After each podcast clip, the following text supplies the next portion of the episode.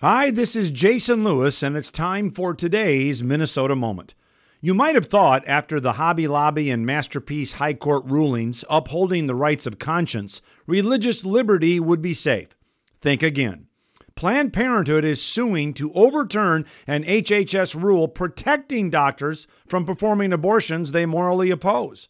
Then there's the case of the Minnesota faith based production company who makes religious themed videos. But when they declined to make films promoting messages they didn't agree with, especially about marriage, state officials threatened them with fines and even jail time for not using their artistic skills the way then Attorney General Lori Swanson thought they should have.